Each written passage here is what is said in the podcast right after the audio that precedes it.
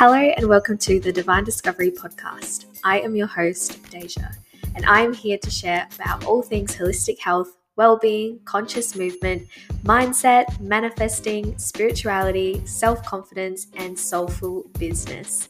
So you can transform into the best version of yourself, bring your dreams into reality, and discover your divinity. So, without any further ado, let's get into today's episode.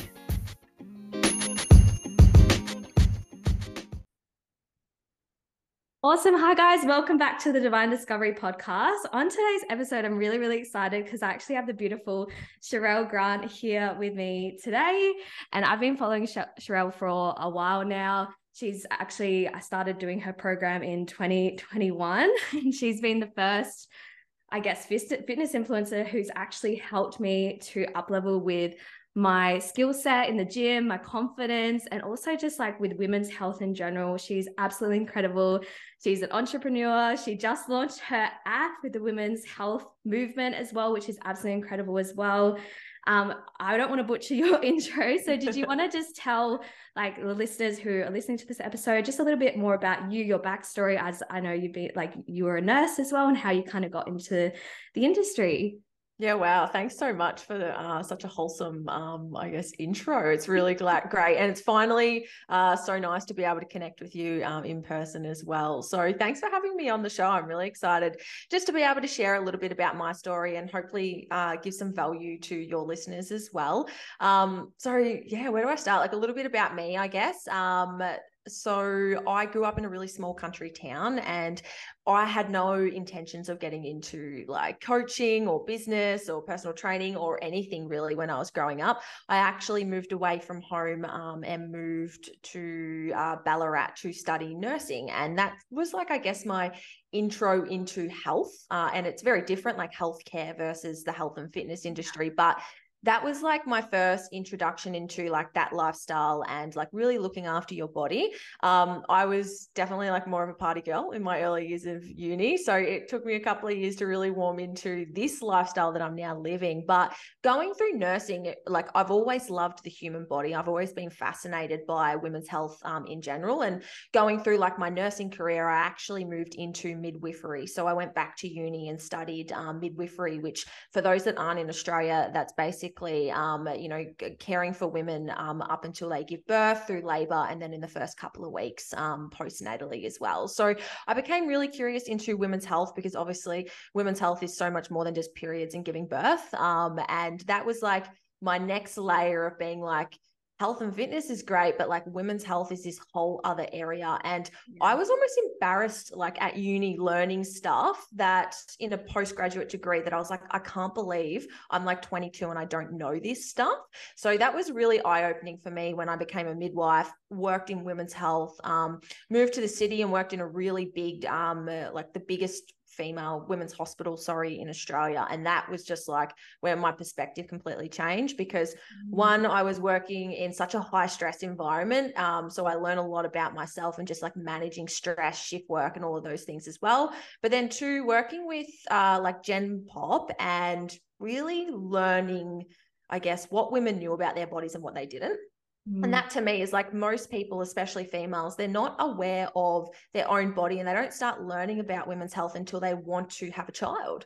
To be honest, that's like we're like, what pap smears or getting pregnant's not as easy as I thought, or like all these things. We really don't start to become curious until we start to have children. And then later, that's happening so much later in our lives now. It's not happening until our late 20s, early 30s, if that's the path that some people want to take. So that would for me was like wow like i can't believe i'm discovering all this stuff now. And then alongside this i was also going through my own fitness journey um, as well where i was like competing and you know i'd always loved training and i just really started to combine i guess health with fitness um, on my own platforms and my own page and just in my own philosophy around coaching. So over time my i guess passion for the fitness industry uh, really started to outgrow my love of midwifery which for me was interesting because it's not like i didn't like healthcare or working in a hospital. Like it's not like I didn't like that aspect. I just loved this aspect and I loved being able to take my own experience of what I was doing in fitness and then obviously becoming a personal trainer and competing and um, like working with clients. I love to be able to create my own philosophy and really bring in, I guess, health with fitness and then combine women's health as well. So that sort of led me um, in the snapshot to like where I am now to, you know, um, building the women's health movement and like creating a team around that. Um, as you mentioned, like creating an app and a platform to try and make this sort of knowledge and just good intelligent nutrition and training like accessible because it is so hard to come by as you mentioned like i was the same i've been through so many different things that just never aligned with me. And looking back now, I'm like, of course it didn't align with me. It was rubbish. So being able to like make stuff more accessible, make knowledge more digestible, um, and more easily understood, that's that's sort of where I am now. So I hope that gives you somewhere to start from. oh, absolutely. And I love that you touched on your background in healthcare as well, being a nurse. Like my mum was a nurse. I was mm. even looking into becoming a nurse. It's such a big thing too, because I wanted to help people. But yeah essentially isn't into actually prevention it's just like okay what can we do now and i love as well that you have combined women's health with fitness too because that was something mm-hmm. i never knew about especially growing up in like diet culture days like i the only I'd follow fitness influencers influencers that would tell you to like restrict calories and you just have to do cardio. So I was actually very scared of weight training. And I tried to get into weight training like through F45 and things like mm. that. I kept getting injured. My form wasn't great. And literally, like you were the first person I came across that was like, oh my gosh, like I actually understand it. And that's something you're really good at is like being able to simplify it mm. and make it tangible too. Like the amount of like improvement that I've done with my squats that I've been trying to like yes. work on for like years has been absolutely incredible. Mm. Um, but I guess like from like the start of your journey, obviously going into like personal training, what really inspired you? I, I guess you kind of touched on it a little bit, but what really did inspire you to actually become a PT and start that process? What really drove you to start? Mm. I think to be completely honest, it was probably just like a lot of I guess pain and uh, like unnecessary um like dodging between what I should be doing and what I could do like for my own journey. So I did get into fitness and training because like selfishly I just loved it myself. Like I was very similar like once things started to click and I started to see my own progress it's addictive. Like progress is really addictive in every area of our life and I was like oh my God, you know, it took me five years to be able to get to a stage where I was like, oh, I know what I'm doing now. Like, this is really great. I understand principles. And once you understand principles, you know, you don't need people's methods or ways of doing things. You just need to know frameworks and then be able to put your own layer on it. So from the start, like when I was working as a nurse midwife, fitness had always been my outlet. So, like after work, I would always just go to the gym. You know, it was like as soon as I left those hospital doors, I was switched off and I was doing my own thing and working on myself. And that was probably, you know, the first area for me where I was actually really making progress, like outside of, I guess, like a um, professional setting, I would say. Like it was like personally, I was making really good progress because, you know, I'm not like a, you know, I was always the kid pick last in sort of like school sports and those sort of things. Like I don't have an athletic background per se, but fitness and um, bodybuilding and competing and training was like the first thing that I was like, I'm really good at this. And I was good at it just because I had that beginner's mentality and I could, you know, I was willing to learn and I was, you know, reading bodybuilding.com on the couch after work and my partner would be like, give it a rest. I'm like, but I love this. So, you know, having that little bit of like selfishness um, in me to be like, I just really enjoy learning about all of this. And then I think having the layers of, you know, my previous study and career as well gave me more context to build on. Because even some of those websites, well, that doesn't make sense for the human body to function like that. So I could come to my own like conclusions and put my own layer on things. So once I really got that progress for myself, and I was like, this is so awesome, I sort of you know, I look in the fitness industry and even in comparison to the healthcare industry, it is so unregulated. There's just stuff everywhere. As you mentioned, it's all online. It's like, it's very different. And I was like, it's it's missing this you know it's like really missing this and it doesn't have to be that hard. And you know like i have a lot of friends my mum like struggled with like i guess um like their own weight journey and their own fitness and i just see people flogging themselves as you said like at f45 and just training harder and not getting the result getting injured and i really resonated because that was me for a long time. So i was like oh you know the answer just seems so obvious now. I'm like you just need to do it this way and do it like this and just be patient and consistent and you'll get there so I feel like my own um, like selfishness of just enjoying it, then combined with seeing really good progress um, once I started doing things properly, and then being able to give that sort of like solution to other people now and see the the glow up in them, um, and not have to you know suffer as much. I think that's why everyone in the fitness industry really gets into it is because they want to help and they want others to be able to do things in a better, um, quicker, um, more sustainable way. And that was definitely why I sort of got into the coaching space to begin with. Yeah, and I love your like approach as well with sustainability and you don't have to work harder in the gym, you don't have to do more because that was mm. something I was conditioned to think too of like I I would do like 2 hours on the treadmill like 5 days to 6 days a week and then do or like do a hike that went for three hours on Sunday. Yes. It was ridiculous. And I wasn't getting anywhere. Plus, I wasn't mm. eating enough as well. Um, so yeah, I love your sustainability approach with it too. Um, obviously, as well, going coming from like a competing background, mm. what would you say that like other kind of drawbacks and the benefits that you kind of got from that experience while competing? Yeah, great question. So, like, throughout one of the first entry points, I guess, for me was competing. Like, I started out competing in bodybuilding, which sounds quite opposite to what we've been speaking about. But um, there was like always two parts of me, right? It was like this, this love of like having a really strong structure and following a plan and really being able to enjoy a process to get to an outcome. Um, and I definitely still have that. But that's what I loved about competing. Like, when I first started that, um, sort of journey and chapter. You know, I sort of did it all myself because I was like, loved getting out the spreadsheets and mapping out macro and meso phases and really getting nitty gritty with it, and then periodizing my nutrition and all of that. So I think I learned uh, from doing that like how important that is, right? That you can't just keep working harder and harder and harder and expect a better result. And I tried that at the start. Um, and I got a good result, but then everything just started, you know, diminishing returns. It's like, oh, okay, there's more to it you know recovery is really important sleep's really important nutrition's really important. So i just started to add those layers and become really curious and whenever you go or do anything to the extreme, the little things matter. Like the big rocks are important and crucial, but the little things become more obvious. Like if you don't, you know, if you don't take your rest periods when you're deep into a prep and you're a couple of weeks out, you feel it like instantly on your training. Or if you have a refeed, you have an extra 100 grams of carbs, you feel it instantly in your body. Whereas a lot of people probably don't notice those nuanced things. So I think it taught me a lot about like the difference between like proper training, periodization, and really being curious about it, especially when the stakes are so high. Um, you know, competing at a pro level, you've got like, I guess, a standard and a reputation. So it's like, I'm not going to get on stage if I'm not making progress and if I'm going to look different. So I learn a lot about that um, in terms of just um, programming and structure and training and competing.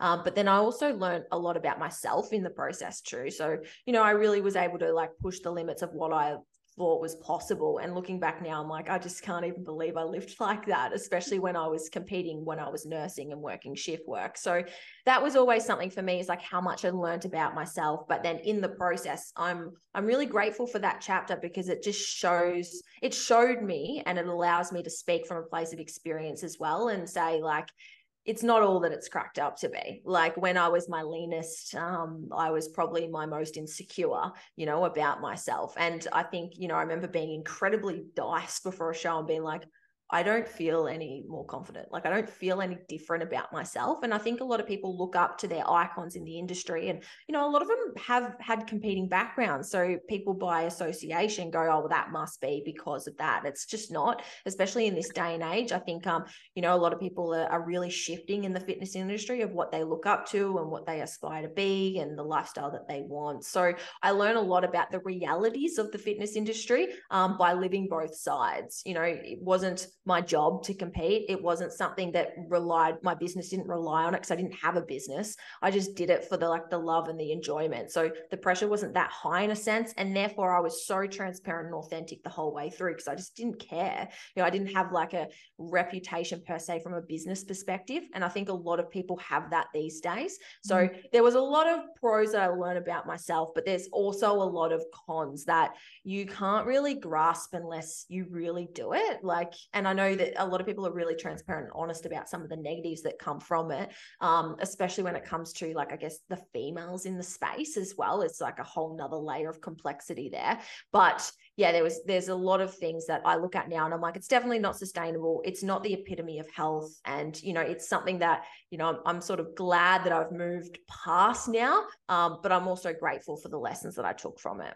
Yeah, I love that. I love that you can reflect on both too, because you know how there's some people that come out of it that they're either like one way or the other. So I love yeah. that you kind of got like a balance too, that you can give that perspective to mm. those women who are either in there in that space right now or have been through it and are kind of coming out of it. So you can really yeah. support them as well.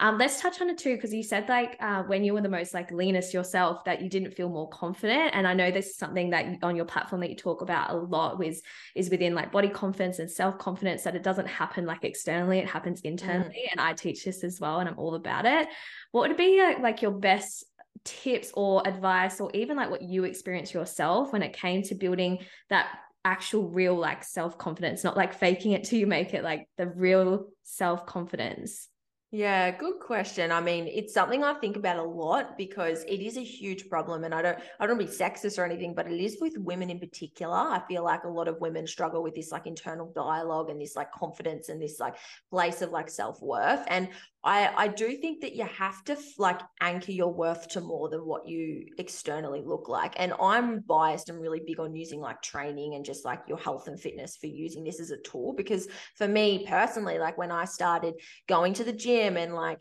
looking um like looking after my my health and my recovery and my sleep and um, respecting downtime and and prioritizing food quality and what I put into my body and what I do with my body and really like treating and respecting um, my body I started to build confidence from that and like build self-worth and self-esteem. And I think they're so entwined together and you know there's so many different layers but we have to like first respect our body before we can have confidence in it. Like and a lot of people abuse their body in different ways. You know, like I used to abuse my body with like alcohol on the weekends or every weekend. So it starts with like the simple layers of like, how are you fueling your body? Like, how are you moving your body? How are you talking to your body? Like, it starts with that like respect. You can't, you have to respect your body before you can expect the inside to really show confidence. And I also want to say, like, confidence, building confidence, it's like, it's a journey. It's not like you can just flip a switch and all of a sudden you are. So it's okay if you're at the start of your journey and you aren't confident. Like it's it's okay. I think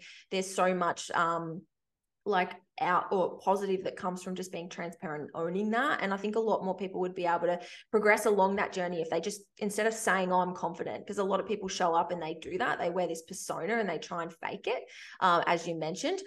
But doing that, they're going to actually fuel that insecurity inside them because they're just not going to feel authentic. So, you know, for me, I think just being able to show it and not like you know, not putting the Paris filter on and being okay with not wearing makeup and just showing and stretching and feeling a little bit uncomfortable and being a bit vulnerable. I'm like, oh, like people actually like this. They respect it because we feel insecure from a place of not fitting in, you know, and that's usually where it comes from. It's like, I don't feel worthy. I'm not fitting in with my peers. Such and such thinks I look ugly or whatever it might be. So when we can like detach that and be like, number one, I respect my body and I would never speak to myself in a negative way. And I'm so big on that that. Um, and I'm very comfortable with pulling people up. It triggers me when people are like, so negative about their body. I'm like, don't speak to yourself like that. You know, it starts with those foundations of just respect. Um, and then it's a journey. You know, we all we all have a different journey. And as I mentioned, mine's definitely been through fitness, but it's not that case for everyone. Because I know that confidence doesn't just show up in like body image, it shows up for other people in like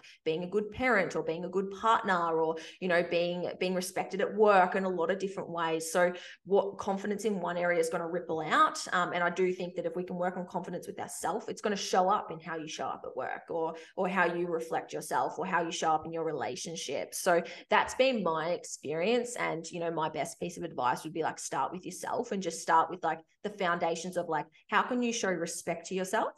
How can you build um, self worth? And how can you develop self esteem? Because confidence is sort of like above that. You know, confidence is an aura. You don't tell people that you're confident, you just are confident. And I think those pillars underneath are really important to set that foundation.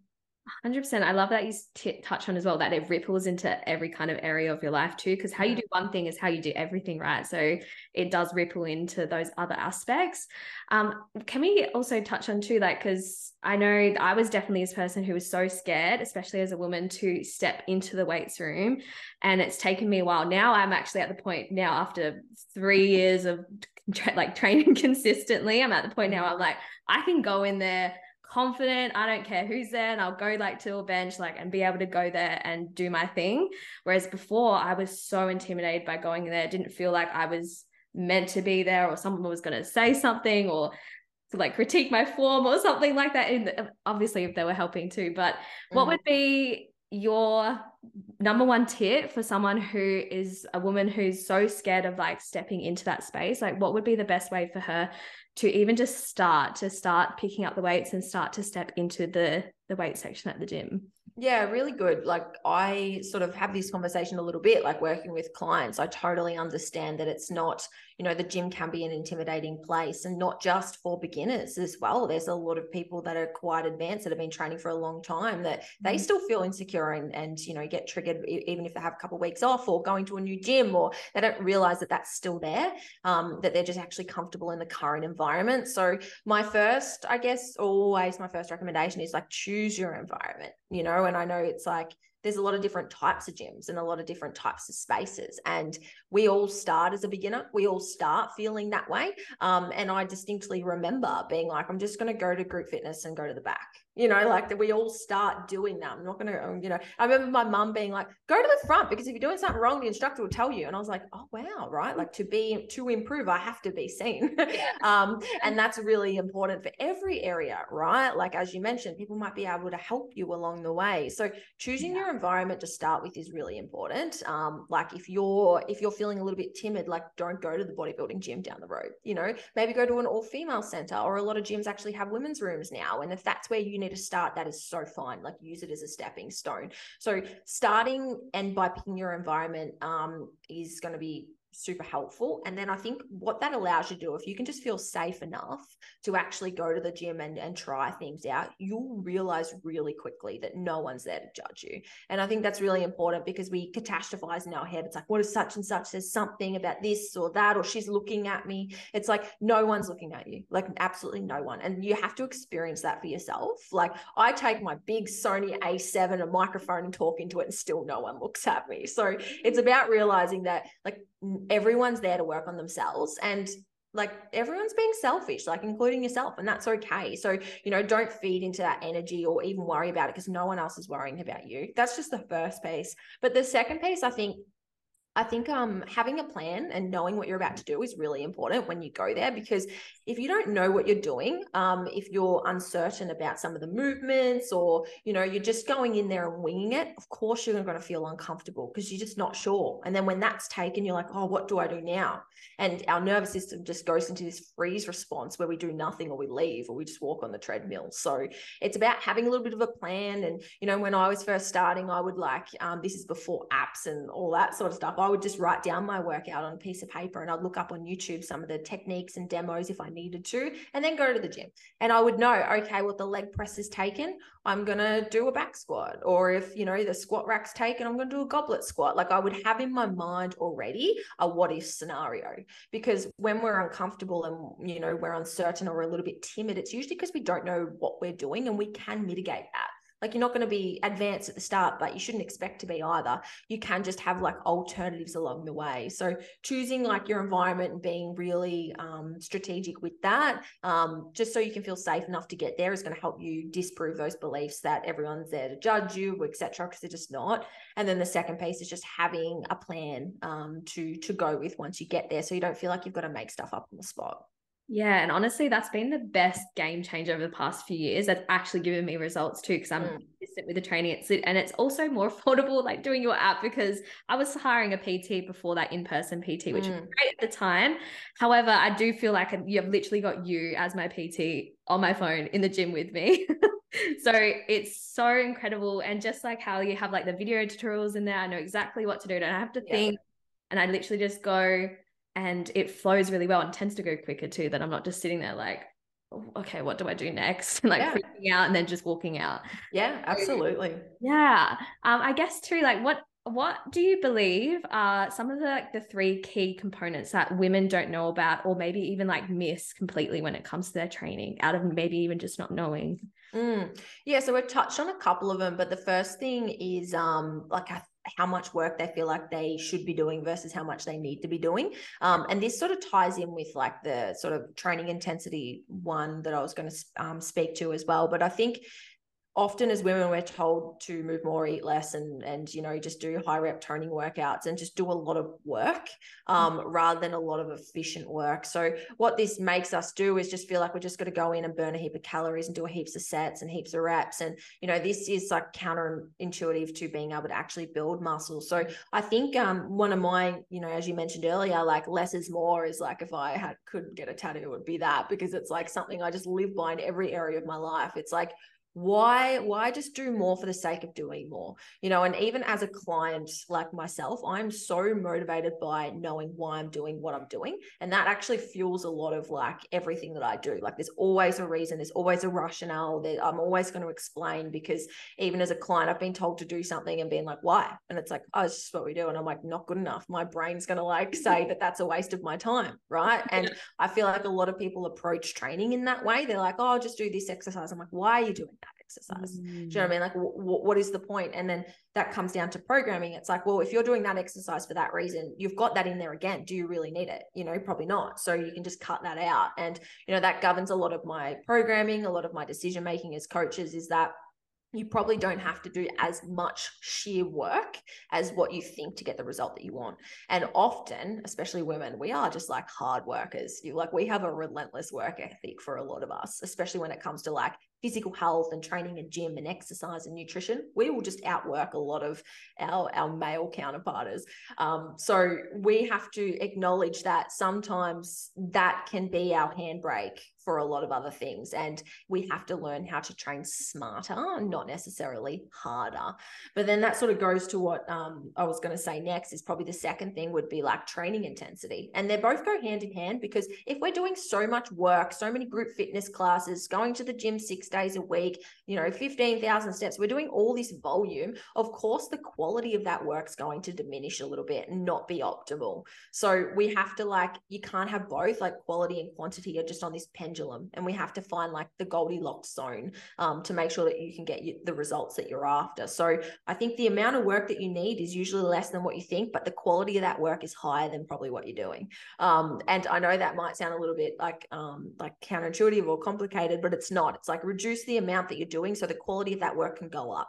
Because I would rather people have three efficient, high quality training sessions than six rubbish ones. Because a lot of people just turn their weightlifting sessions into cardio sessions. They're not really pushing themselves. They're not making improvements on technique. They're doing exercises that are just off Instagram and not actually quality movements aligned with their goals. So there's just a lot of confusion in that. And I think um you know even from like a coaching perspective often we have to like pull back a lot of what they're doing and give them time so their body can recover they can start learning how to train with intensity and then that just grows over a period of time so those are the pieces with training that comes up for me um, especially when it comes to like the fitness industry and marketing for women because it's still very backwards like still mm. yes we have different components but we don't need to train completely different to men just because we're female. Like we're still got muscles, bones, and we still need the main movement patterns. So I think just the whole approach to how women train and like what we've been sold and fed for the last like 10 years um, has put us in this position where we just feel like we're just got to keep doing more and more. Yes, I love that. That is oh, just perfect. Perfect. Um, last sort of question before I give you three fire questions and we start to wrap this up. Mm. Um, how going back to you of like how do you really balance your own fitness goals and your self-care needs with obviously like the demands of running a highly successful business and also while having a large social media following also having your podcast with level up with Sharelle and Dani you have your habitual self like book there which I'm sure is like running in the background but like how do you actually balance it all and make sure that you also still like put your own fitness goals first and your own self-care Mm, I'm still figuring it out, to be completely honest. I think, um, you know, when I was working as like a nurse midwife, it was easy to walk out and leave work at work. And I used to watch the hospital doors shut. And that was like my analogy of like, hand it over, not my problem. You know, like I'm moving on, I'm going to the gym, right? And now going into business, it's just such a different type of stressor that you carry with you all the time. Um, you're always accessible, you're always online. It's part of having an online business. There's always work to be done. So uh, it definitely took me a period of time. And I think like the women's health movement's only 18 months old. So we're, we're still pretty young um, in that sense. So we're still setting up. Um, but I've really changed my thoughts on balance like over the last couple of years. I used used to think like, oh, you know, balance, have balance. Now I'm like, there is no balance. It's just everything happens in seasons, you know, and we've just gone through like an incredibly tense season um, with a lot of work. And I think when you when you take something on, like stress is stress on the body, um, whether it's like in the gym or um, stress from work or stress in relationships, it still has a toll. So for me, it's definitely been pulling back some of the other areas that I used to prioritize, like my training, um, still getting it done, but just like lowering the expectations of myself and being like, hey, you're probably not going to be able to hit PBs every week. Like lower the expectations, reduce some of the friction, maybe outsource some of your meal prep and just like lighten the load um, so that you can give more into into this aspect too. So definitely a lot of like, you know, just understanding and being compassionate with myself, but then also boundaries are like really important to me, especially when it comes around like social media,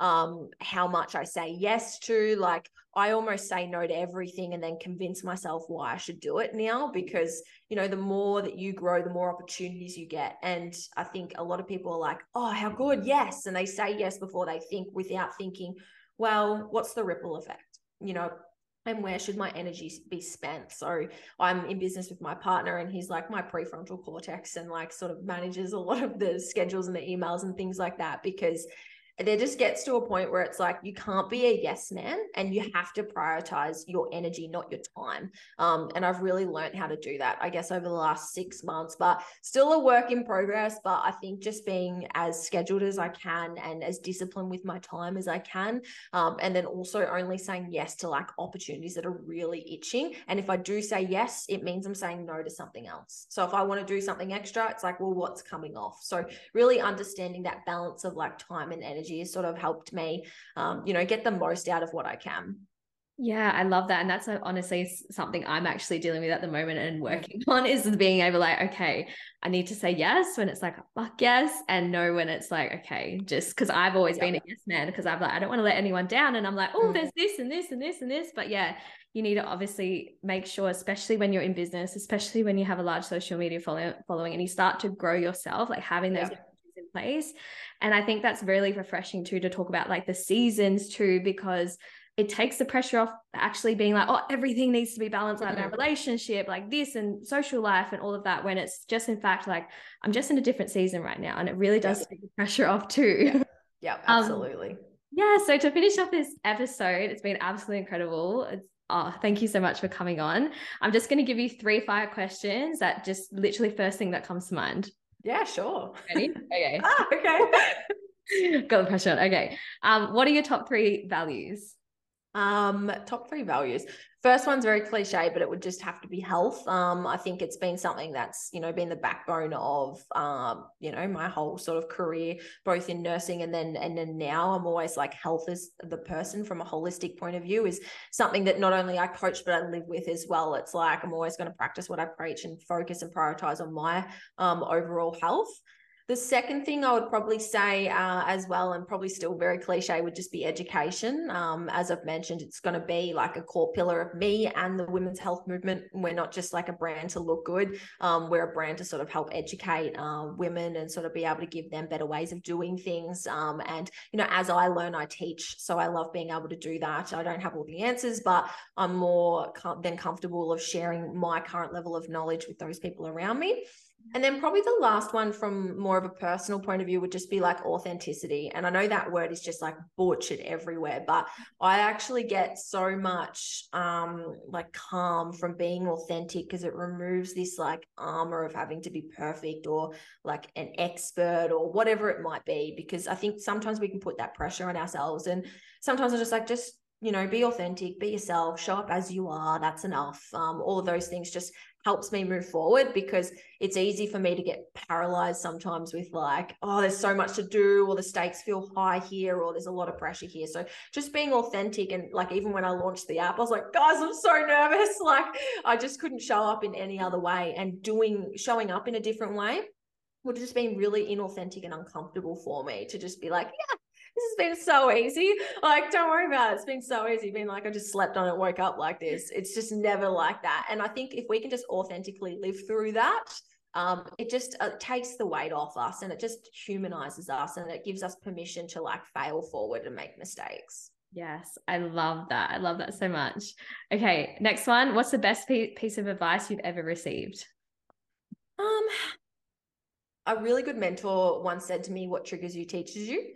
Mm. And um, I think ever since she said that to me, it just like I it always comes up for me whenever I feel like disappointed or angry or insecure or anything, any emotion show up. I'm like, oh, what's this teaching me? Like, what work did I think I had attended to that clearly still has some scars there? And you know, I think that's really important because we're always going to get triggered. And like, even online, like, I'm, I don't even know. Sometimes I trigger people I don't mean to, but I'm like, oh, like, you know, and I, you've got to learn to like what you need to take on board and what you don't, because everyone gets triggered and it's usually got nothing to do with you. And the same on the opposite side of the fence. Like, if you're getting triggered, like being curious about why what's this teaching me like why am i triggered and doing that u-turn um, that was really good advice and i sort of take that with me whenever i notice like emotions come up for myself Yes, leaning into your triggers instead of pushing it away. Mm.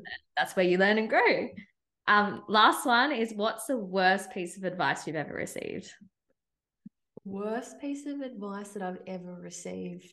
I don't know if this was a piece of advice, but it's definitely been ingrained in me is to like always be data driven. Um, I think, you know, and that that's really important. Don't get me wrong. I think going off the numbers and the facts, like from a professional sense, always been led into me. And then even from a business sense i would say but more recently um, i've really learned to i've really learned that i don't need data to justify my intuition. Like if i'm feeling something um, and it's a gut feeling like i should go with it because i've ignored a, like quite a few red flags in the past or just decisions that I should have made a long time ago or ripping the band-aid or moving forward um, just because my intuition was telling me or like our wisdom right because I think intuition and gut feelings is like a bit mm-hmm. woo-woo for some people uh, to understand but I just think in a in a fast moving industry especially in business especially when you're working with people like we should be able to use our gut feelings and our intuition just like data um, and that's definitely something that I've learned over the last six months in hindsight looking back being like should have made that move ages ago, or I actually missed that opportunity because I didn't grab that when it was there, or that person was a red flag and I ignored it because I justified it with some other decision. So for me, gut feelings is something that I'm like, no, I've got a good gut feeling about this. And, you know, the people around me or our team will just be like, okay, we move forward. You know, we've got to learn to trust these things because I would wa- rather be wrong than have been in that position again, being like, I should have listened to that. So that's something I've definitely learned recently. Yeah, and a lot of the time too, your intuition can sometimes trump logic. So sometimes you can be in your head and it seems all logical to go mm-hmm. that way, but then it's something inside of you is just like screaming hell no. Yes, exactly. awesome. Thank you so much for jumping on the podcast. It's been an incredible conversation. I know I've wanted to have you. This is like a manifestation moment for me, like having you on here. So it's been so incredible. Um, for those who are listening who want more of you, want to like follow you on social media, want to join your program, like just soak up more of you, can you just share where you they can find you, what you've got going on at the moment? Yeah, so um, there's only one of me on most social media platforms. So just Sharelle Grant on like everything, to be honest. Um, mostly active on Instagram, I would say. Um, and then if you are looking at anything that we do or how you can work with the women's health movement, it's just the women's health movement um, .com, or you can of course find find us on um, Instagram as well. Yeah, perfect. And I'll put all of that in the show notes for you guys as well. So you can literally go straight to her. Um, but thank you so much. This has been an absolute pleasure. And yeah, I'll leave it there. Thanks, Thanks. for having me.